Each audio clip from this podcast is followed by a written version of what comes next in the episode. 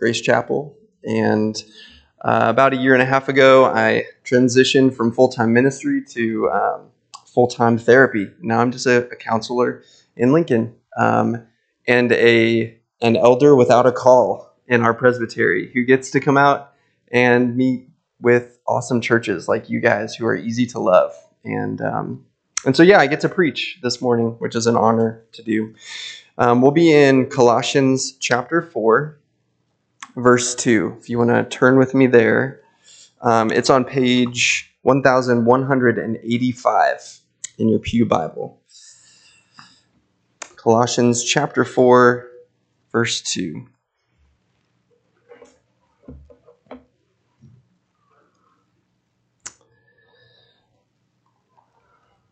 All right, here we go.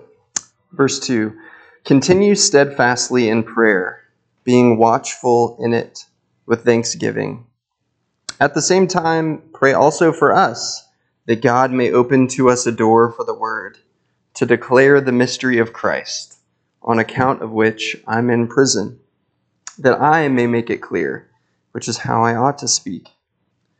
Walk in wisdom toward outsiders, making the best use of the time let your speech always be gracious, seasoned with salt, so that you may know how you ought to answer each person.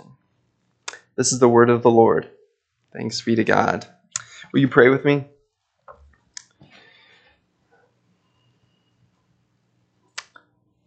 Father, uh, we have your book open before us, your true and living words. Um, words that are alive and active, uh, words that aren't just good advice, but uh, that divide um, and pierce our hearts. Um, and so, Lord, I pray for my heart. I pray for my friends, my brothers and sisters here. Um, give us soft hearts. Give us hearts ready to, to hear from you, um, to hear your voice um, to apply your word to our ordinary but uh, beautiful lives because uh, we need to hear from you. Um, and so, Lord, just be with us in these next moments as you have been already just through the service, just guiding us, loving us um, by your Spirit, just communicating your grace uh, to us. I lift up this time in Jesus' name. Amen. So, yeah, if, if you were a part of the small house church that was the, the audience, the original audience um, that this letter was being read to, uh, you would have just heard from Paul at the end of chapter 3, just before our text, about what it looks like to be in the family of God. And Paul talked about it this about this in a way that it would have been really familiar to his audience by framing what life in a home, what life in a church should look like in traditional Greco Roman household codes. But what would have been surprising to us as we heard these words read to us is the way that power is used. Because in a home infiltrated, in a home redeemed by the lordship of Christ, power's transformed and it's no longer used, you know, for us to assert ourselves over others, but it's used sacrificially, right, to bless the other. It's modeled after Christ's own humble service to us. Previously, Paul, he's, you know, he's laid out how to achieve the blessed community life that's ordered by Christ's love and lordship. Today's text answers well, once we achieve that, what do we do? Then what? It's here in our text that Paul shifts his attention from, you know, the Christians' relationships with each other to their relationships with those outside of the church walls, outside of their community. But in order for these fledgling house churches in Colossae to have any sort of impact, on their other than Christian neighbors, they have to be healthy. They have to be submitting to one another out of their love for Jesus. You know, to move on to their external witness without the internal health would be detrimental to their mission. And we know too many churches like this, reaching out in the name of Jesus to change the world while they're just rotting and sick on the inside, forgetting that it's God who saves sinners, not them, right? And they too, we too, need the same grace that we're preaching about. We know churches that swing to the opposite side of the pendulum. We love each other, but hey, let's not spoil this thing, okay? um, and we kind of close ourselves off to the outside world, shielding against discomfort, awkwardness. If someone walks through our doors that's different than us. I'm curious, you know, as I, I mentioned those two sides, which side do you swing towards? You know, which side does does grace swing towards? Whichever side we tend towards, it leads us to an us versus them mentality, doesn't it? Those outside our community are people we're supposed to rescue or people we're supposed to protect ourselves from. Sharing our faith with our other than Christian neighbors, it, it, can be something we do the wrong way. It can be something that we just neglect to do altogether. And I think Paul in our text today shows us how to do it right. He, he shows us what we need to do it well. And so, how the big question we'll ask today is how do we walk with those outside of our community of faith? Paul suggests, I think, three things that aid in our witness to our other than Christian neighbors. First, thanksgiving that keeps us awake. Second, intercession that opens doors. And third, wisdom that answers our neighbor's questions. And so let's let's look at this first one. So thanksgiving that keeps us awake. Look at verse 2 with me. Paul writes, "Continue steadfastly in prayer, being watchful in it with thanksgiving." So here Paul exhorts the Christians in Colossae to pray and, and to keep on praying, to devote themselves to prayer. And I think that the rest of this verse, it kind of gives more direction as to what kind of prayer Paul is referring to. It's prayer that's marked by thanksgiving. Paul, you know, he's referred to thanksgiving throughout this letter. If you had read from, or just from the beginning to now, you, he, he had mentioned, he's mentioned it before. So in chapter 1, Paul starts off this letter in verse 3 saying, we always thank God, the Father of our Lord Jesus Christ, when we pray for you, since we heard of your faith in Christ Jesus. And then a few verses later, Paul says that they should give thanks for the very same thing. He writes, saying that they should give thanks to the Father who's qualified you to share in the inheritance of the saints in light. And there's a purpose to this devoted practice of giving thanks. And it's there in verse 2. Paul wants them to be watchful. Some translations say keeping alert. This, this word, it shows up in the Gospels when Jesus is talking to his disciples about the end of history. When he returns to make all things new, when Jesus comes back, will he find followers that are still awake in a world where it's just easy to fall asleep? Will they be awake? Paul recognizes the vulnerable place the Colossians are in, too. Some of them are new Christians, and they must have been tempted at times to convert back to their former paganism. They're a religious minority with neighbors who don't understand them, think they're kind of weird, and false religious teachers who are coming in and saying, hey, you need more than Jesus. You need a religious experience. You need extra rules and regulations. And not only that, Think about this the, the Apostle Paul has been imprisoned for proclaiming the very same faith that they now profess. So I bet at times their old life must look pretty good to these new believers. But Paul encourages them pray, pray, and don't stop praying. Stay awake. You know, it might not feel like it at times, but there's this unfolding story, this redemptive arc to history that's authored and carried out by Christ, that's older and bigger than Rome. Your view of what threatens you, it might be too big, and your view of God and what he is doing in the world, it might be too small. And so he tells them, pray and stay awake to what is really true. So, this question we're asking how do we do life with those outside of our community? Paul says, start with thanksgiving that keeps us awake. Thanksgiving, you know, it reminds us that the God who gave us new life is the same God who's still living, still active in our world, in the lives of our neighbors. Are you awake to this reality? You know, it kind of reminds me, I don't know if you've read the Chronicles of Narnia, you know, the famous C.S. Lewis um, set of books, but it reminds me of my favorite one of those books.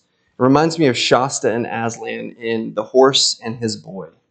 Um, throughout the book, Shasta, who's the main character, he's this boy who's grown up outside of Narnia.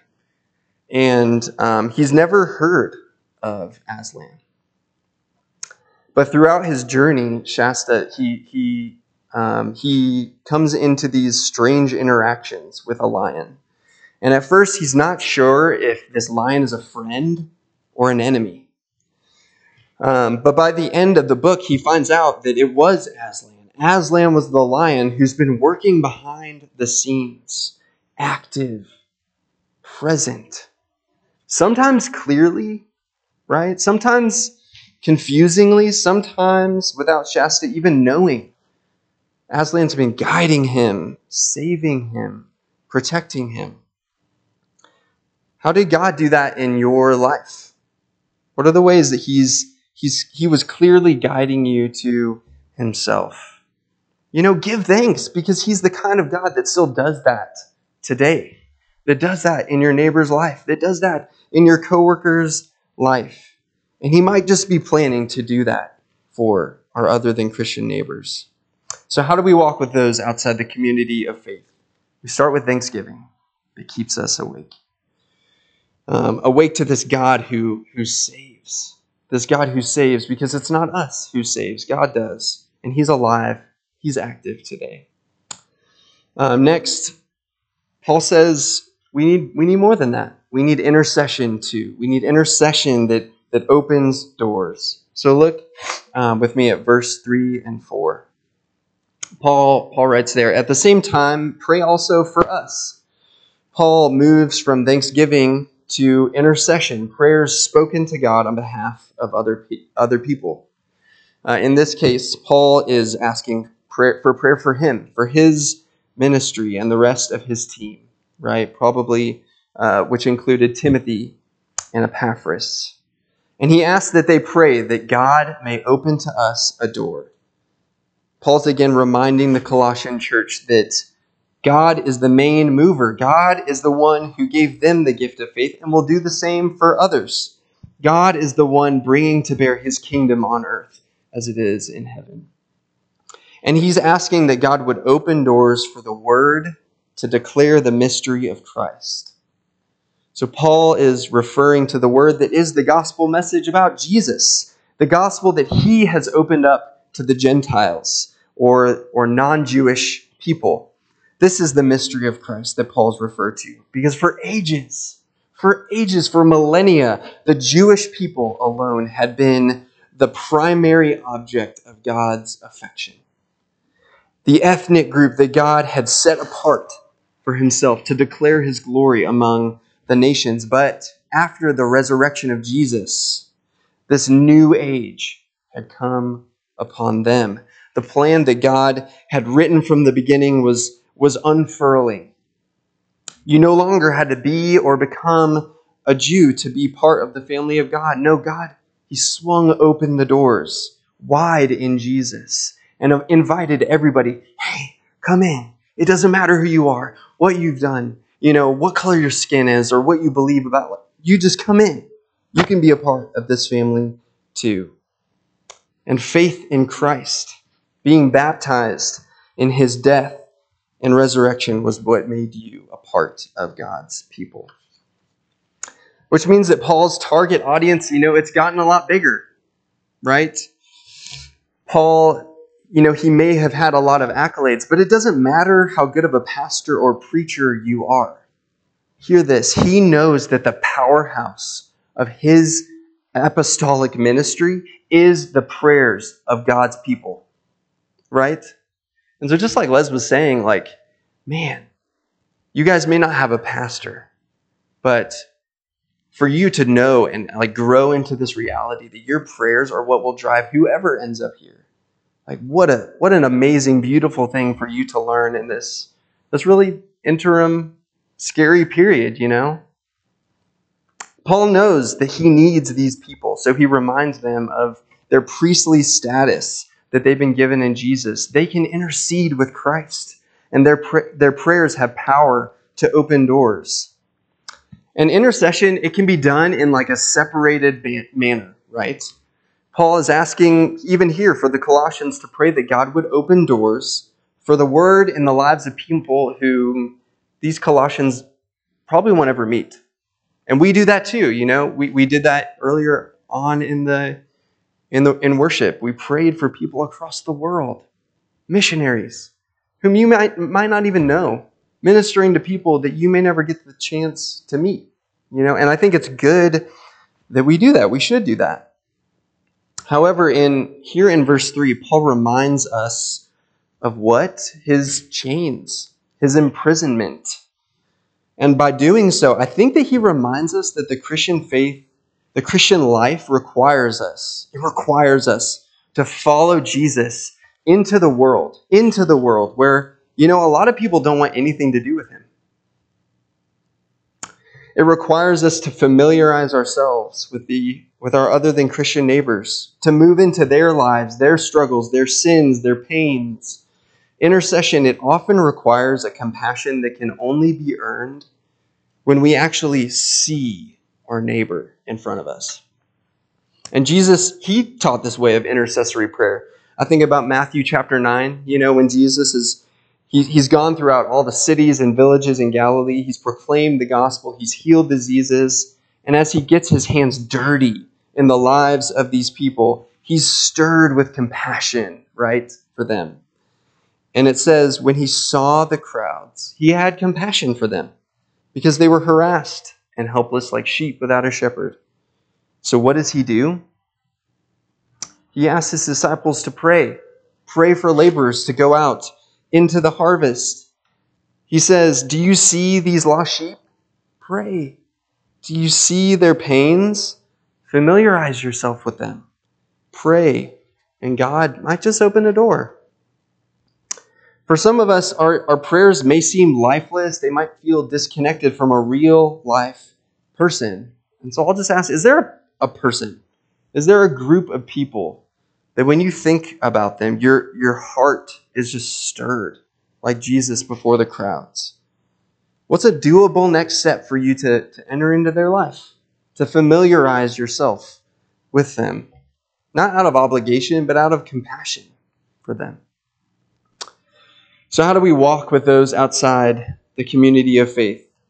Paul calls us to pray that God's kingdom would come on earth as it is in heaven, that God might open doors in the hearts of our neighbor. And as you pray for them, familiarize yourselves with them, their lives, their pains, their longings. And then, just like what happens in Matthew chapter 9, have you ever caught this as you've read through this that gospel? When Jesus asks his disciples to pray for more laborers, what happens next?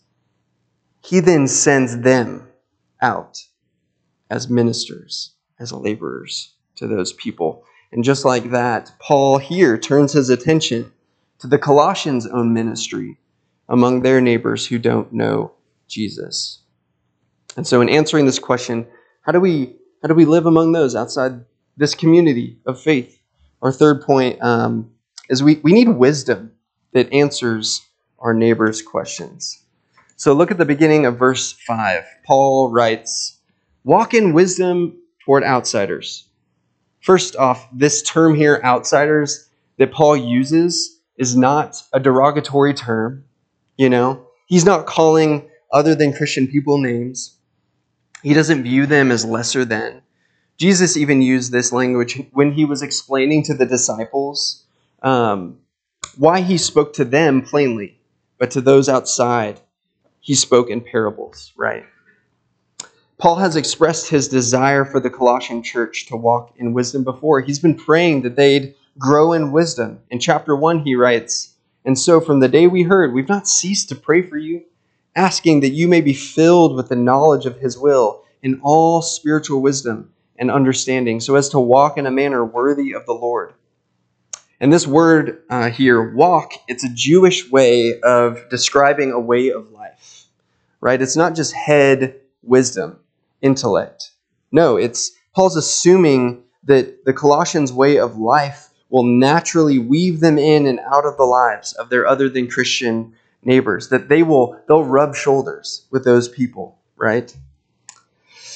Um, and so, oh, sorry, I lost, they'll be they'll be interacting, right? We should be interacting with those people, uh, and in a way that's shaped by wisdom that comes from above. There is a Jesus-shaped way that we're supposed to interact with our neighbors, and a not Jesus-shaped way. And for Paul, knowing that the Colossians are a religious minority in a world largely hostile to them, he encourages them to live in a way that might earn them an audience, pique their curiosity instead of putting something in the way of them and Jesus. And so when you're visiting UNL's campus, right, and you're walking outside the student union, I don't know if you've been there. If you if you can just picture it in your mind and you see those kind of red in the face angry men on their soapboxes with a Bible in their hands, yelling horrible things that Jesus would never say. It's okay. It's okay for you to say to yourself or to say to your other than Christian neighbor, your friend there that's with you, that is not how Jesus would have done it. It's okay for you to say that because we've never, we never see Jesus talking to, pe- to like that to people who don't know him. We don't. We just don't. We do see Jesus talking like that to people, to religious folk, religious leaders who think that they know him but really don't. Right? That severity, that um, we do see Jesus talking to people like that. But we don't see him talking to people who don't know him with looking like that, with words like that. So we're to walk wisely among outsiders.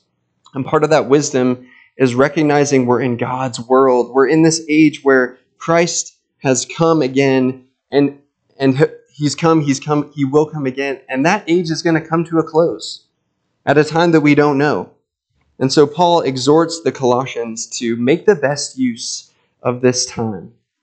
And so while we walk with our other than Christian neighbors with wisdom, there's this like non anxious urgency that I think Paul is calling us to where we grab up every moment the Lord gives us, every open door he presents to us.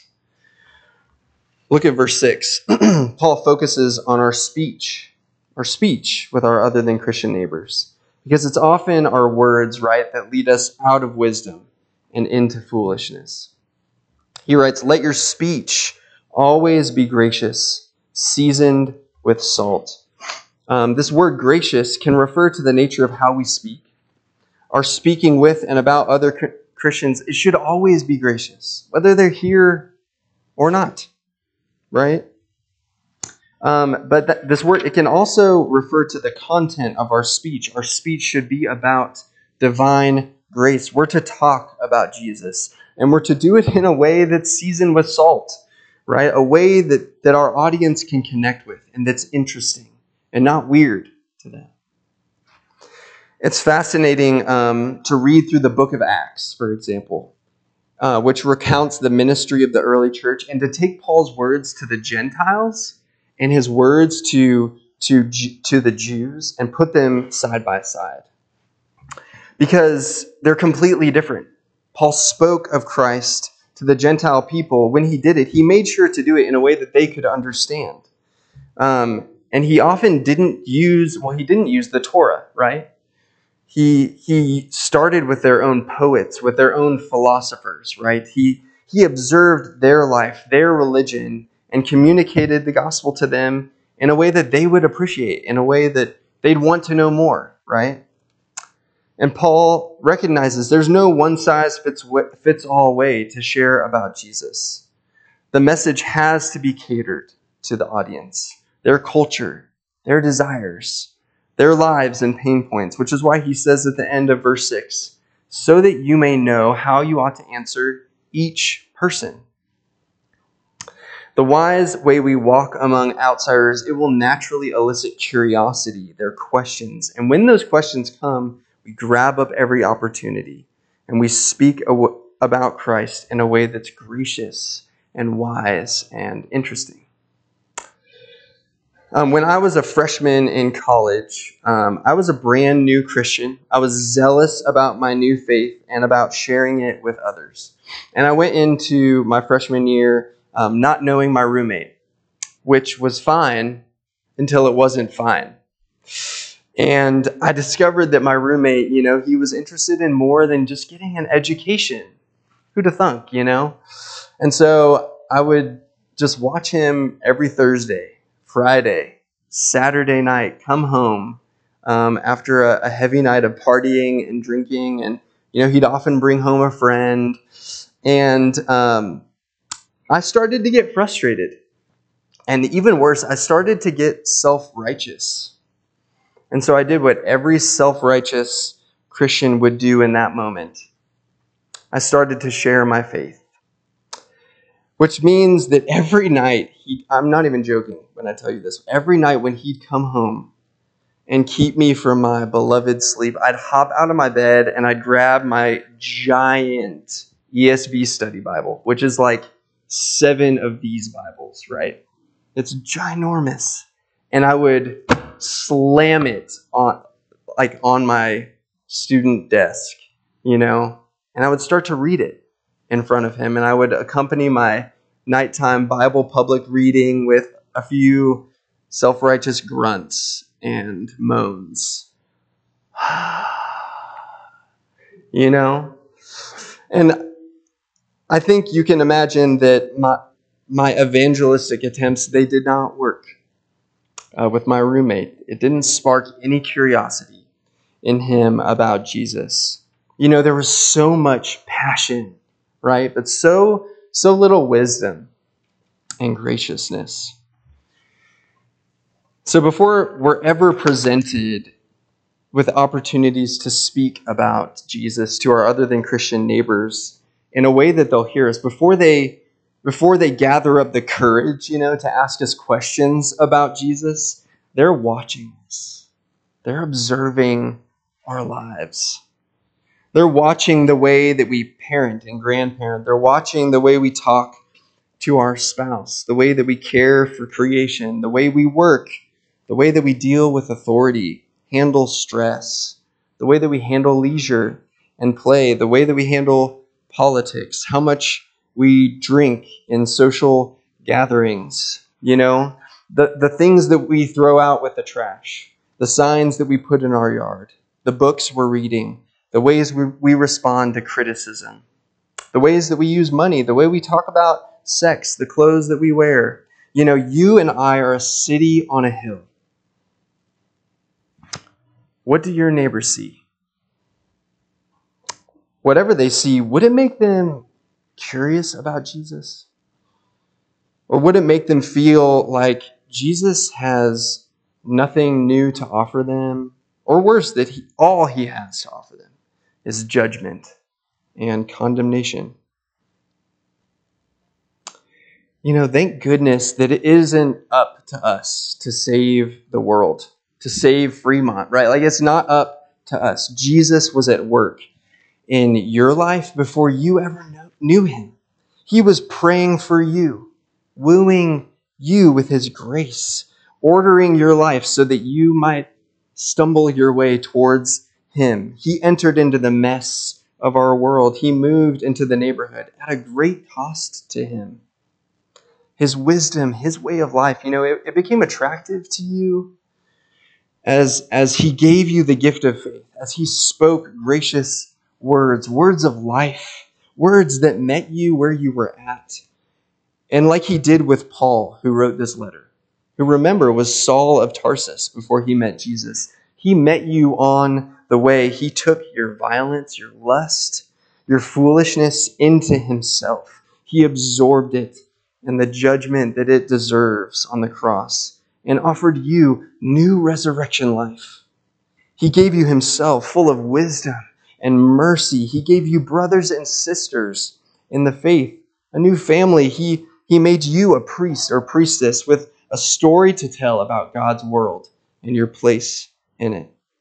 He's, he's forgiven us for the ways that we've had a small view of God and so tried to save our neighbor by ourselves. He for, he's forgiven us all the ways we've closed ourselves off from our neighbor and kept the gospel to ourselves. And so now, rooted in Him, loved by Him, given grace by Him, we get to turn and offer that very same thing to our neighbors that don't know Him.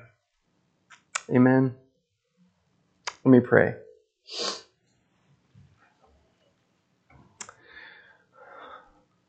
Oh, Father, what, what an amazing uh, call. What an amazing thing that you have invited us to in saving us and in, in drawing us to yourself.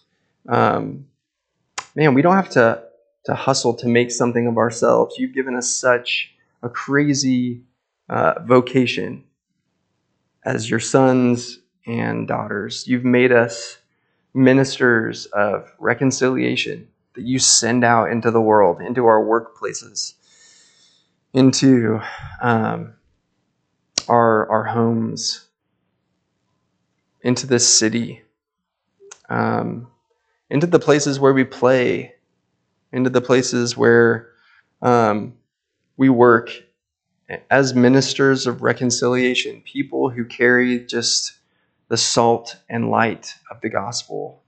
Um, and so, Lord, just I pray for Grace Church and myself, just that I, I wouldn't become cold to this, hardened to this, you know, hardened to you, um, that I would remain just so open to you and to my neighbor, um, and to be curious about who you're you're you're wanting me to invite um, to to come in to this beautiful community, uh, this family of God, and to find meaning and, and life and resurrection and forgiveness.